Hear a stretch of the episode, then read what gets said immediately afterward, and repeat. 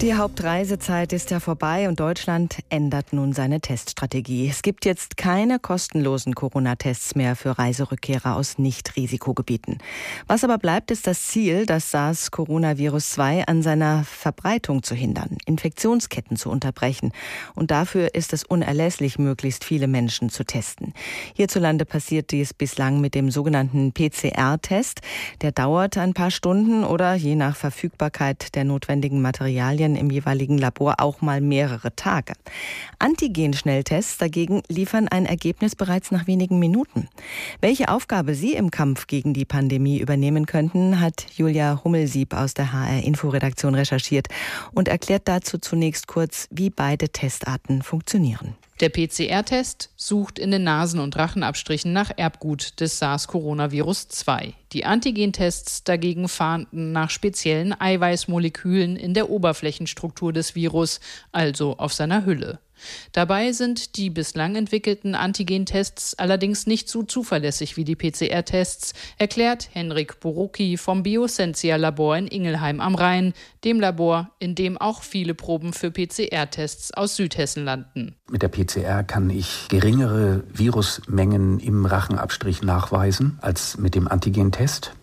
Und er ist auch nicht so spezifisch. Das bedeutet, dass wir beim Antigennachweis mehr falsch positive Ergebnisse haben als bei der PCR. Die Weltgesundheitsorganisation WHO rät daher noch von der Nutzung der Antigentests ab. In den USA etwa sind sie aber bereits im Einsatz.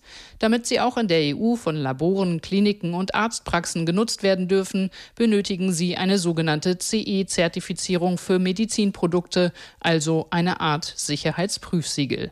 Eine solche CE-Kennzeichnung für seinen Antigen-Schnelltest hat vergangene Woche der globale Pharma-Riese Abbott bekommen. In Hessen arbeitet das Darmstädter Unternehmen R Biopharm noch daran. Damit auch Privatpersonen die Tests nutzen können, müsste die deutsche Infektionsschutzbehörde, das Robert Koch Institut in Berlin, eine Ausnahmegenehmigung erteilen auf Antrag des Herstellers. Das sei aber wegen des geringen Forschungsstandes noch nicht angedacht, so das RKI auf Nachfrage von HR Info.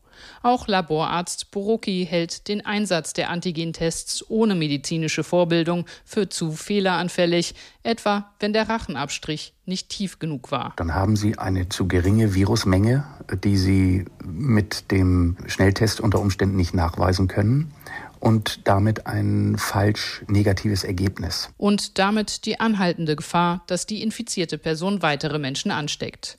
Anders schätzt das Sandra Zizek ein. Die Leiterin des Virologischen Instituts der Universitätsklinik Frankfurt hält diese Gefahr der falschen Negativergebnisse für vertretbar.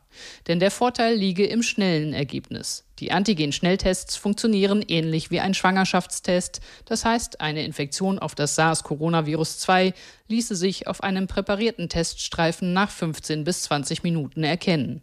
C6-Team erforscht im Rahmen der von der Landesregierung Hessen finanzierten Safe School Studie mit rund 1000 Lehrkräften, inwiefern Antigen-Schnelltests die PCR-Tests sinnvoll ergänzen können. Die PCR ist sehr sensitiv und erkennt halt auch viele, die nur eine ganz geringe Viruslast haben und gar nicht mehr infektiös sind. Und wir wollen ja vor allen Dingen die rausfiltern, die das Potenzial haben, viele andere anzustecken. Und da sind diese Antigen-Tests eigentlich das Ideale. Wenn diese Antigen-Schnelltests zuverlässige Ergebnisse liefern, sieht auch RKI-Präsident Lothar Wieler einen großen Nutzen im Kampf gegen die Pandemie, so Wieler im August im NDR-Podcast. Das ist natürlich der Gamechanger. Also wenn wir qualitativ hochwertige Antigen-Tests haben, das bringt uns eine große Bewegungsfreiheit. Dazu aber müsste neben der wissenschaftlich erwiesenen Qualität auch die Quantität stimmen, also ausreichend Tests für Deutschland produziert und verfügbar sein.